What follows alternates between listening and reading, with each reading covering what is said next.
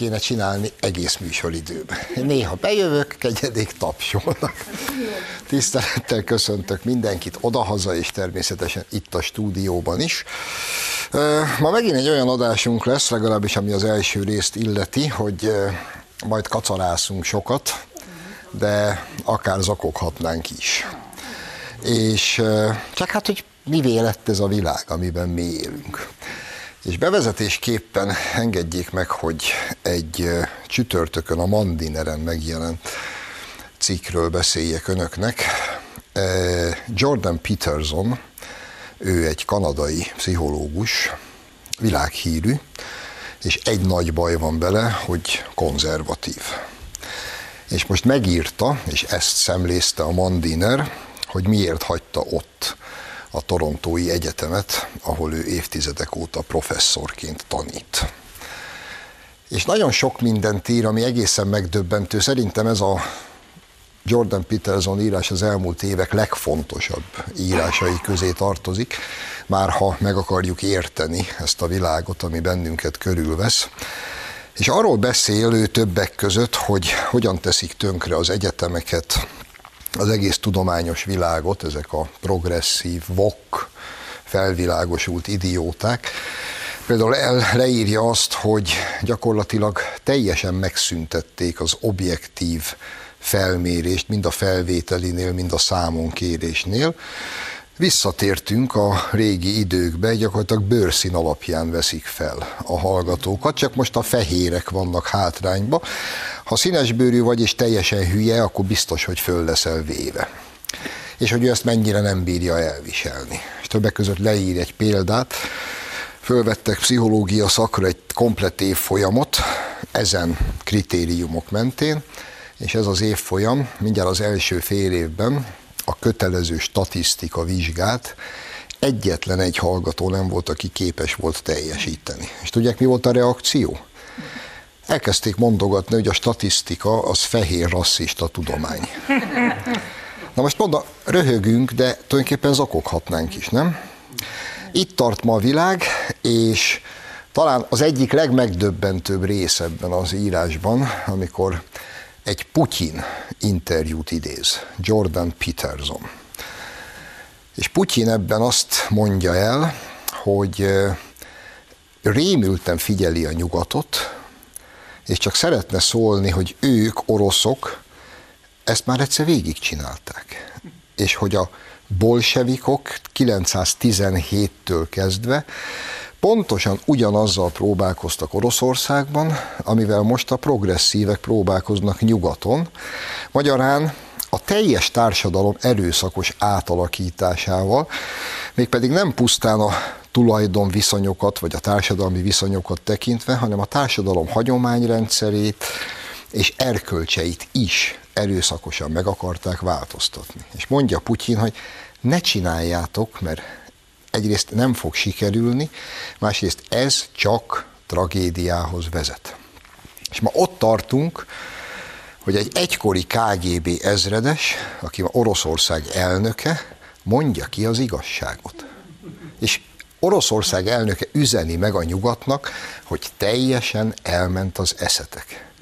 És ez Jordan Peterson írja meg. És most megnézzünk néhány példát, hogy hát akkor valójában hol is tart ez a nyugati világ.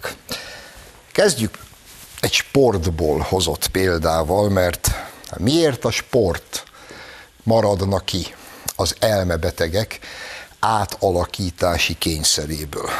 Következő a hír. Szó szerint fogom az elejét felolvasni, hát ha önök segítenek nekem értelmezni, mert nagyjából három napja rágódok rajta, de még nem egészen értem. Az a lényeg, hogy az Egyesült Államokban most ilyen cica harc dúl egy egyetemi úszó csapatban, ugyanis a hír a következő. Hogyan lehetséges, hogy a transz férfi elverje úszásban a transz nőt? Egy amerikai női úszó szerint a transz nő szándékosan rosszul teljesített azért, hogy ne ő legyen az első helyezett. Január 8-án a Pennsylvániai Egyetem női úszócsapatának tagja, Lia Thomas, aki biológiailag férfi, és aki felháborodást keltett azzal, hogy a versenyeken női úszókkal versenyzett, és elverte őket, most olyan versenyt úszott, amelyben Thomas ideje gyanúsan lassabb volt, mint a korábbi idei, lehetővé téve ezzel Isaac Hennig, a Yale úszója számára, aki biológiailag, biológiailag nő, de férfinak vallja magát, hogy nyerjem. Eddig olvastam föl, jó, mert, mert ebben gyakorlatilag minden benne van. Tehát ül az ember, ül a békés, normális, szerencsétlen, konzervatív, idejét múlt polgár. És olvas egy hírt arról, hogy van valami kretén, aki férfinak született, de nők között úszik, női dressbe, ott van, látszik, ugye elég jó vállai vannak, nem? Tehát ő a nők között úszik, mert valószínűleg férfiak között nem ért el jó eredményt, de ma már nincs ezzel probléma, hát ha ő olimpiai bajnok akar lenni, akkor mindössze annyi dolga van, hogy közölje, hogy ő nő. Fölvesz egy női dreszt, és elkezd a nők között úszni. És akkor ő legyőzi azt a másik nyomorultat, aki viszont, vagy csak próbálom kitalálni, igen, ő biológiailag nő, viszont ő férfinek képzeli magát. Most emberek, igen, tehát én is így ültem otthon, mint a barátunk, és az első 20 percben sikoltozva röhögtem. De tulajdonképpen ez tragédia. És mit csináltak a sportból is, mára? És gondoljanak bele, hogy ami drága, csodálatos Egerszegi Krisztinánk, ugye emlékeznek még? Mikor gyakorlatilag gyereklányként megnyerte az első olimpiai aranyát, drága egérke, és fölállt a dobogó legfelső fokára, és a második, harmadik fokon álló NDK két úszónő még így is magasabb volt nála. És már akkor, ugye mi akkor itten elszörnyűködve néztük, hogy mit csinálhatnak ezekkel a szerencsétlen NDK-s úszónőkkel, hogy mikkel kezelik őket, meg hormonok. Egész horror történetek derültek már utána ki az NDK megszűnése után, hogy voltak, volt olyan, hogy a, az NDK női úszókat az olimpia előtt nem tudom, meghatározott idővel a edzőjük teherbe ejtette, mert a terhes nőknek a nem tudom, a hormon reakciói, az így, így felrobbannak bennük a hormonok, és akkor sokkal nagyobb eredményre voltak képesek, és az olimpia után meg kikaparták őket. De ugye akkor ez felháborító volt, borzalmas volt, ma meg gyakorlatilag semmit nem kell csinálni, senkit nem kell teherbe ejteni. A tökös legény fölhúz egy női úszódreszt, és elindul a csajok között, és mindenki tapsol, és el van ájulva tényleg megáll az ember, de így hagyd kérdezzem már meg a kötelező tisztelettel, mi értelme van a sportnak? Mi? És akkor tegyük hozzá, hogy, mint megtudtuk, Párizsban már nem lesz öt tusa. Úgy néz ki, hogy egyáltalán nem lesz öt tusa, de ha lesz, akkor négy tusa plusz egy, mert a lovaglás az valamiért szúrja valakiknek a szemét. Most mostantól nem lovagolunk, hanem tudom, dárcozni fognak. Ez a kedvenc sportom mostanában, tudják, most minden sportcsatornán nézzük a darts világbajnokságot, ahol ilyen sörhasú, kretén prolik, dobálod. Ez tök jó, hát kocsmában mi is szoktunk dárcozni, de mitől sport ez? Mitől? És mindenki nézi, na mindegy, valószínűleg akkor négy tusa plusz darts, ez lesz, mert, mert erre van igény. Tök jó és ezek meg egymás között uszogatnak. Jordan Peterson leírta, hogy hová jutott a világ. És hogy hová jutott a világ, maradjunk is Kanadába, ha már Jordan Petersonnal példáloztam az imént. Friss hír január 18-án Kanadából. Öt év börtönt kaphat Kanadában mostantól, aki nem fogadja el gyereke LMBTQ identitását. Figyú, Idézet. Törvénytelennek minősíti az úgynevezett konverziós terápiát az egyik új kanadai törvény. A jogszabály a transznemű, nem bináris, vagy a nem heteroszexuális szexualitás elleni tanácsadásként definiálja az említett módszert, és aki ilyet csinál, az öt év börtönt kap. A C4 elnevezésű jogszabály tilt minden olyan tanácsadást, amely a keresztény tanításon alapszik, és a szexuális kapcsolatot egy férfi és egy nő közötti házasságon belül fogadja el. Büntethetővé válik minden olyan kijelentés is, amely azt a gondolatot erősíti, hogy az emberi lények születésüktől fogva férfinak vagy nőnek vannak teremtve.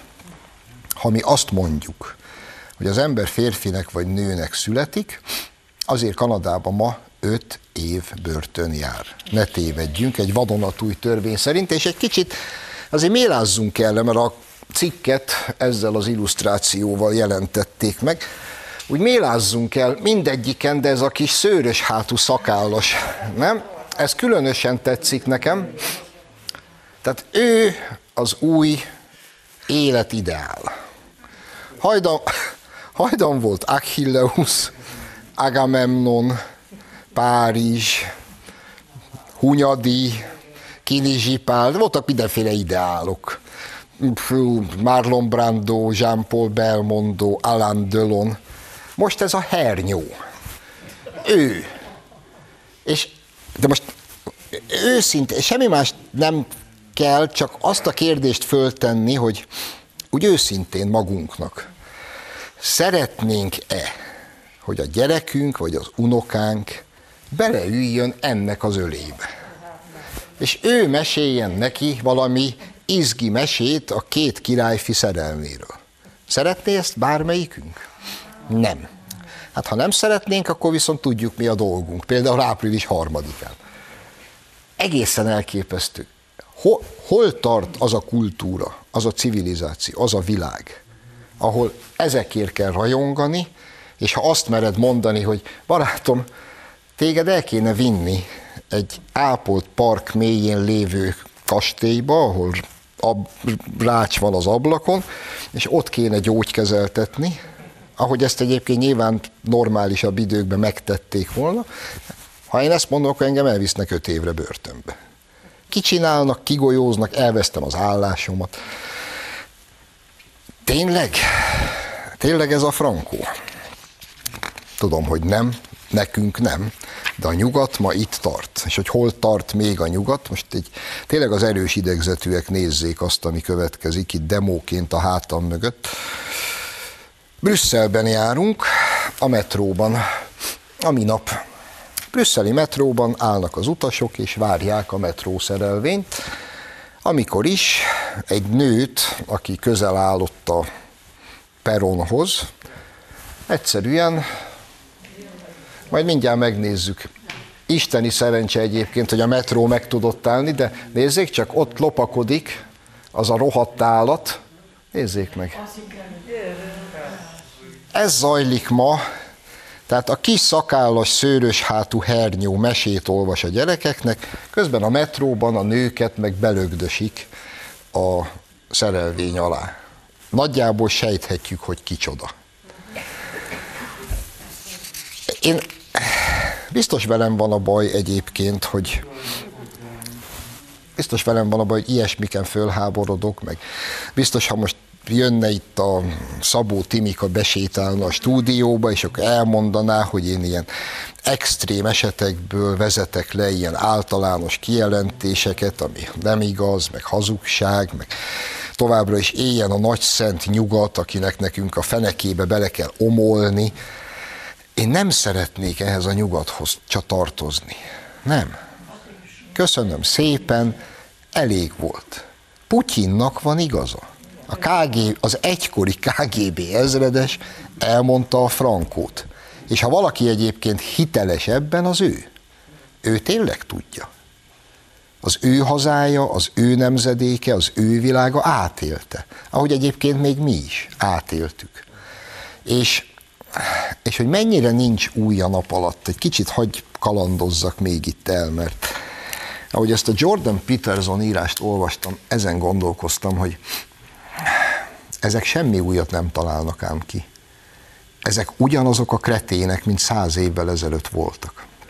És hogyha csak a, maradunk itt az oktatásnál.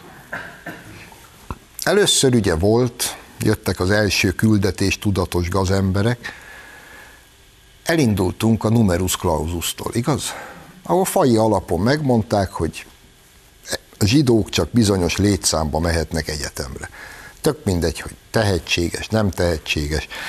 Ha egyszer a zsidóság létszáma a társadalmon belül, mit tudom én, 2 százalék vagy 5 százalék, akkor az egyetemen ne legyen 20 százalék zsidó. Numerus clausus, vagyis egy fai alapú diszkrimináció. Igaz?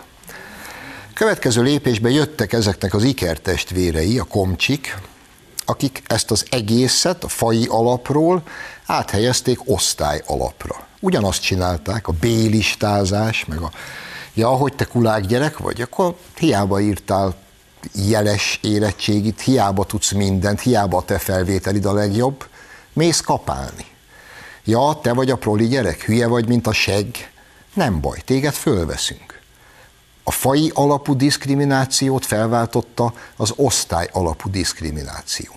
És már visszatértünk a fai alapú diszkriminációhoz, csak most éppen a fehér ember van diszkriminálva. Történt itt lényegi változás száz év alatt? Semmi nem történt. Ugyanazok a küldetés tudatos idióta gazemberek próbálják meg tönkretenni az életünket, pont, mint száz évvel ezelőtt.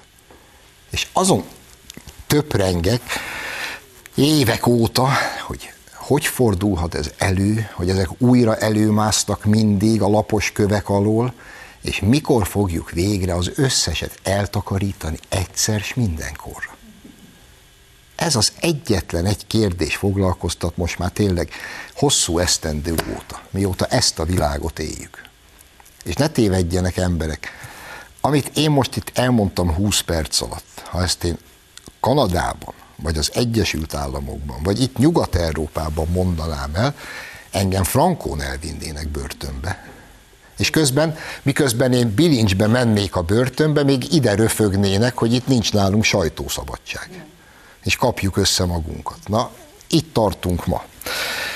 Meg ott tartunk, hogy legalább néha le is buknak, mert hogy ahogy Dajs Tamás erre helyesen felhívta a figyelmet, hát elszólta magát a megfelelő biztos elvtárs az Európai Unióban, és kiderült, hogy a kohéziós alapokból nekünk járó pénzeket kifejezetten a gyermekvédelmi törvényünk miatt nem hajlandók kifizetni. Ami egész egyszerűen, egész egyszerűen olyan nonsens, olyan felháborító penetráns gazemberség, amire tényleg nincsenek szavak. Csak azt gondolják végig, azon túl, hogy volt egy megállapodás, amit úgy, ahogy van, felrúgtak. De hát számít ez ezeknél? Nem számít. De hogy még világosabb legyen a dolog. Ezeket a pénzeket úgy fizeti ki az Európai Unió, hogy ezt a, ennek a pénznek a döntő részét az Európai Unió hitelként vette föl. Nem a németek vették fel, nem a franciák, nem a belgák, az Európai Unió, az összes tagállam jót áll ezért a hitelért és ebből kell a tagállamoknak visszaadni a rájuk járó összeget. És nekünk, miközben mi a folyamat elején, mint hitelfelvevők és jót állók, ott állunk, mint uniós tagállam, nekünk meg a lengyeleknek nem adják oda nekünk járó pénzt, mert hoztunk egy gyermekvédelmi törvényt, és nem szeretnénk, hogy a szakállas szőrös hátú csíra az óvodába meséket olvasson. És ezt azt gondolják, minden skrupulus nélkül, hogy ezt megtehetik. És tényleg ül az ember, és azon töpreng, hogy kell ez nekünk? Kell? Tudom, hogy ez... Én még nem akarnék kilépni, mert maradjunk csak ameddig van ha bármi halvány remény, hogy ezt meg fogjuk tudni változtatni de ha nem tudjuk megváltoztatni, és egyébként rövid időn belül, néhány éven belül már mi is nettó befizetők leszünk az Unióba, félreértés ne essék, és ha minden így marad, akkor mi a szarír kéne nekünk ott maradni? Ezek között, a gazemberek között? Ezen is érdemes töprengeni már időben. És akkor most... Köszönöm. Akkor most tartunk egy rövidke szünetet, és aztán Láng Zsolt lesz a vendégem. 嗯。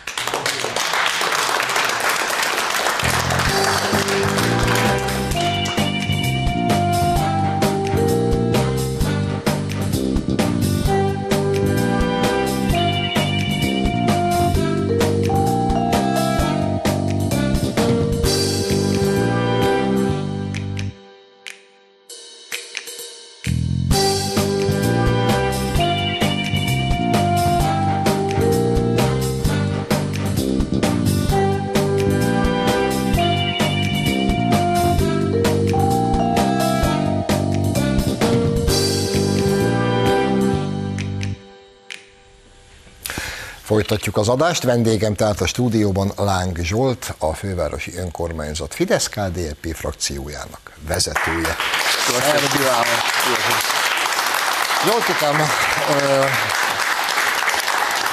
minden külön értesítés helyett szeretném, hogyha velem együtt megtekintenél egy grafikát, amit Szilágyi Ákos barátom készített.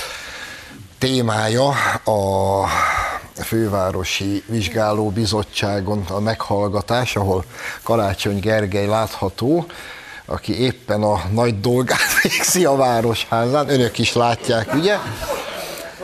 Ezért is köszönjük Ákosnak e helyről is a remek művet.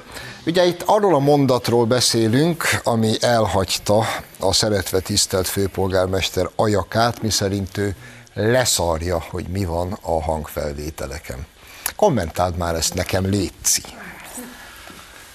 Elsőre az jut eszembe, hogy tulajdonképp még fel is háborodnék, hogy azért mégsem szép dolog politikusokról ilyen karikatúrát itt tenni, hogy Budapest főpolgármesteréről. Tehát tényleg ugyan az embernek lenne még egy olyan érzése, mint politikus, hogy hát azért nem már, csak az a helyzet, hogy tulajdonképp megérdemli főpolgármester ezt a kis karikatúrát, mert azért mégiscsak Budapest főpolgármestere egy olyan hanganyagra, amely a nyilvánosságra kerül, és amelyet egyébként senki nem tagadott, hogy ő van rajta. És azért mégiscsak Magyarország volt miniszterelnöke, a fővárosi cég vezérigazgatója mond olyanokat, amelyek alássák a teljes két évi ö, hogy mondjam, ott létüket, és erre úgy reagálni a nagy nyilvánosság előtt, kamerák előtt egy bizottsági meghallgatáson, amit ő mondott, az tulajdonképp valóban hát minimum egy ilyet megérdemel, de még ennél többet is. Ebből látszik, hogy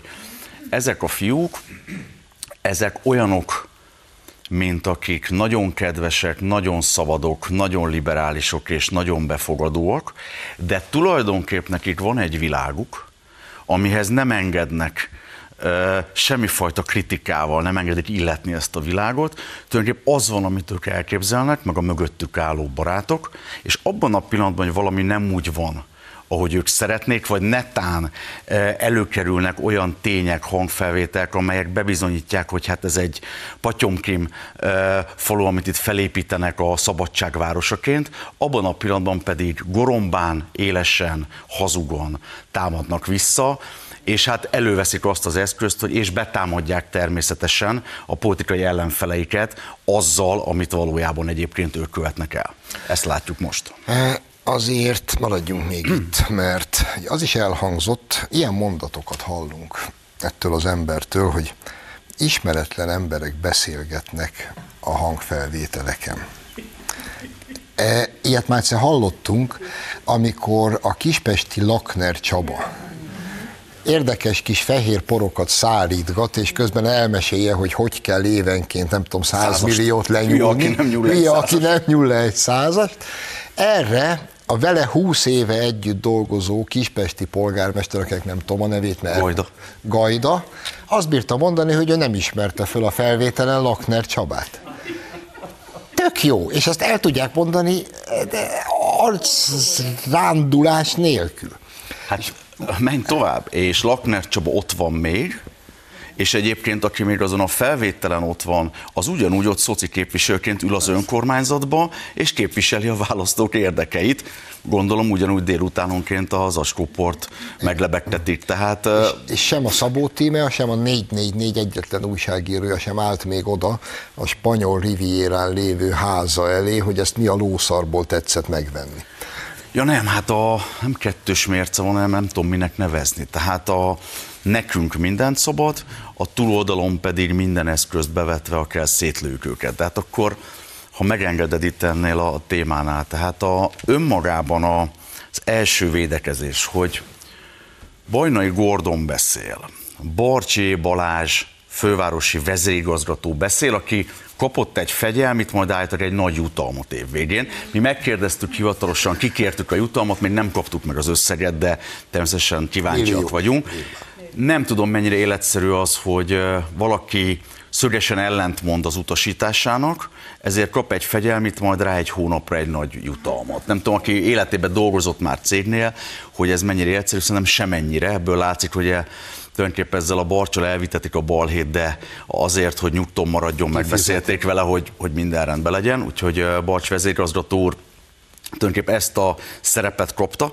De szóval visszatérni rájuk, hogy, hogy tisztán látszik az, hogy az ő rendszerükben minden megengedett, hogy Karácsony Gergely azt bemeri mondani, hogy tulajdonképp Szijjártó Péter azért ment ki Oroszországba Putyinnal tárgyalni, hogy egyébként ők itthon tulajdonképp hát megmerényeljék ezt a drága főpolgármestert, és hogy itt hatalmas zavarokat keltsenek, és ezt bemondják, ezen egy vicclap sem nevet a túloldalon, és komolyan, ami még egészen hajmeresztő, komolyan a, a vizsgálóbizottságnak kötelező elemévé teszik, kötelező megtárgyalandó pontnak az orosz titkosszolgálatok dezinformációs módszereit Magyarországon. Tehát, hogy valami, és ez komoly arccal végigülik, és senki nem mondja azt még a saját oldalunkon is, hogy gyerek, álljunk már meg egy pillanatra. Tehát most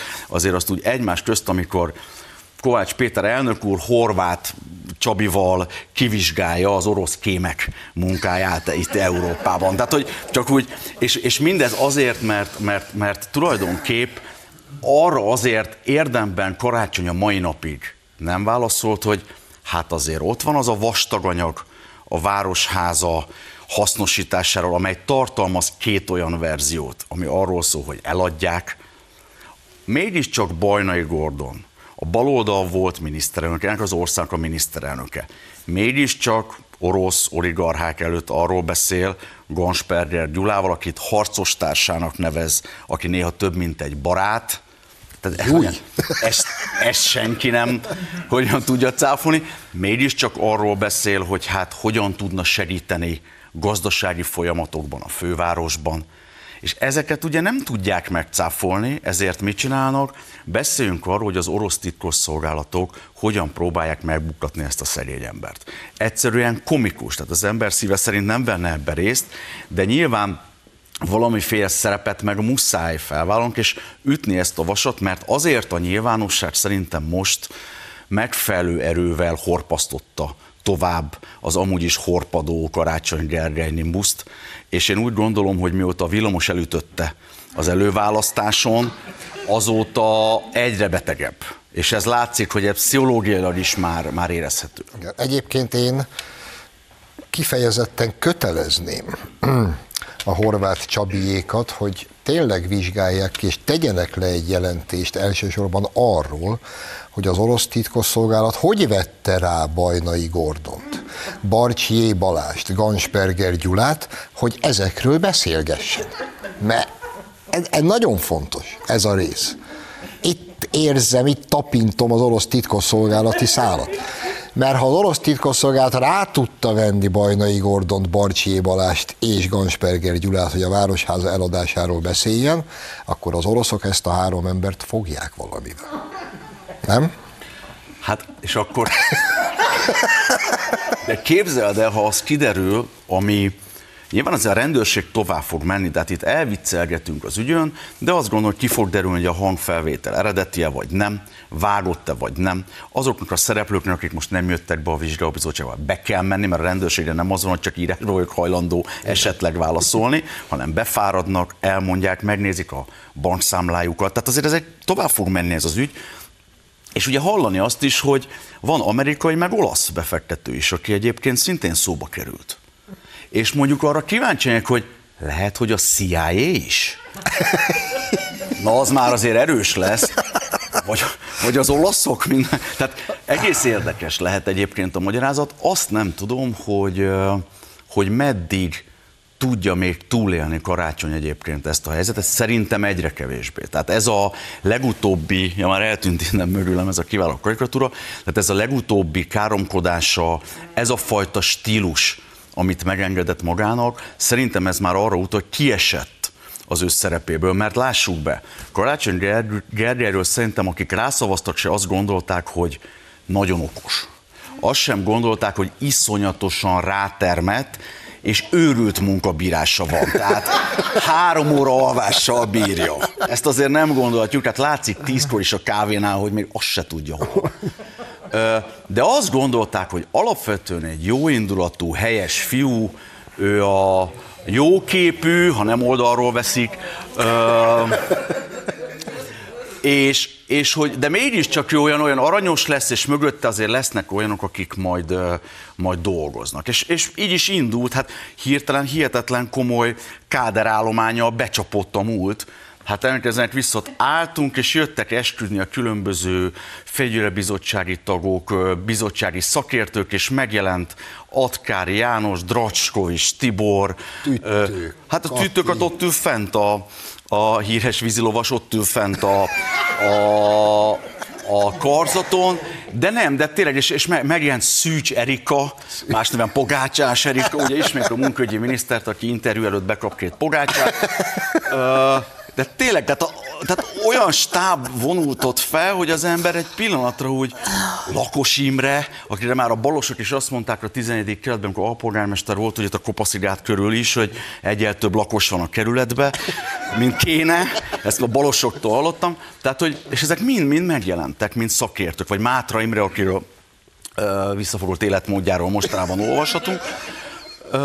De hogy ez sincs úgy, mert tulajdonképp a, a működésben is akadályok vannak, miközben ez a egyébként nagyon helyes, szimpatikus szabadság fia, ez láthatóan egyébként arrogáns, káromkodik, kifejezetten agresszív az ellenfelével, semmilyen demokratikus szabályt nem tart be, ez nem egy nyitott, transzparens város, hanem egy láthatóan szürke zónába csúszó, mindennapjaiban feszültséget hordozó, a koalíciós partnerek marakodásával előre nem jutó valami, és egyetlen egy közös pont van, amivel egyébként szerintem Budapestnek a Covid-ban amúgy is idegesebbek és nyugosabbak vagyunk, mert ez nem egy jó időszak egyikünknek se.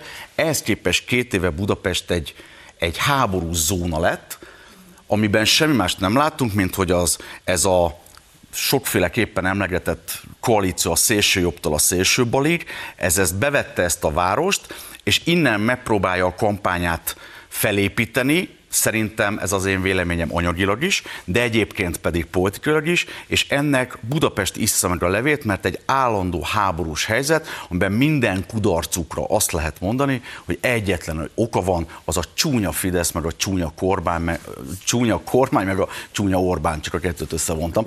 Ö, és és tulajdonképpen minden erről szól ma, és nem arról, hogy párbeszéd, hogy közös projektek, hogy hogyan lehetne továbbvinni azt a fejlődést, ami tízben ebben a városban elindult. És eznek isszuk meg a levét egyébként Budapesten, egyébként a Karácsony Gergelyre szavazók is. Csak valahogy még nem biztos, hogy ezt észreveszik, hogy ezért tartunk itt, és ezért ilyen rossz a légkör. Hát vagy észrevették, de ezt szeretik. De van egy lehetséges megoldás arra, hogy Barcsi Balázs miért kapott a fegyelmi után mégiscsak milliós jutalmat, mert azért van egy, hát van egy hangfelvétel, amit én még nem hallottam, de tudom, hogy te már igen. Mit is bírt mondani ez a jó ember? Próbáld meg így kifityülve mondani, és akkor én majd lefordítom.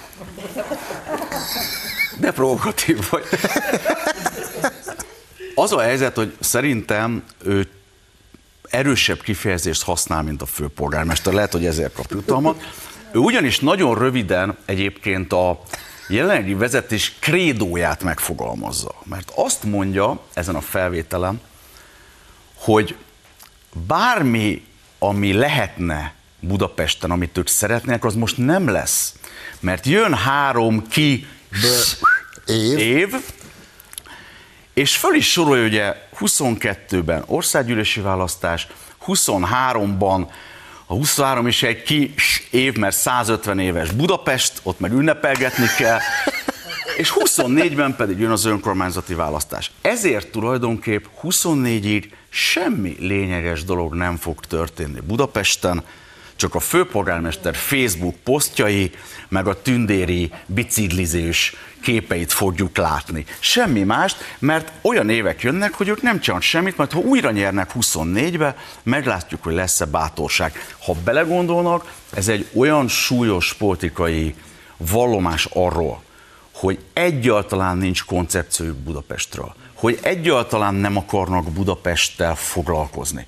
Hogy őket ez az egész csak abból a politikai választási szempontból érdekli, hogy nyerni tudjanak és hatalmat tudjanak szerezni. Ez egy olyan önvallomás, amiért már önmagában egy fővárosi cég vezérigazgatóját egyébként azonnali hatája kitenném, ha nem tőlem hallotta volna ezeket a mondatokat.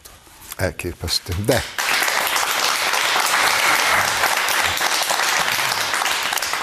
Térjünk vissza Karácsony Gergelyhez, és fényképeket fogunk most látni, tisztelt hölgyek, urak, mert ha azt mondtad, hogy Barcsé Balázs összefoglalta ennek az egész új fővárosi vezetésnek a krédóját, akkor Karácsony Gergely krédója itt van három fényképben összefoglalva.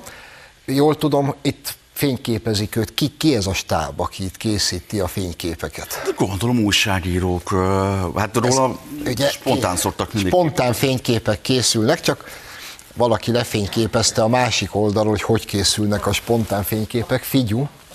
Tehát nézzék meg a biciklit. Világos. Nem tudom értik-e. Tehát az a, az a jó Gergőbe, pont, pont jól áll, pont elég magas a bicikli, pont jó helyen. A zakó is annyira is ott gyűrött, amennyire spontán jól áll.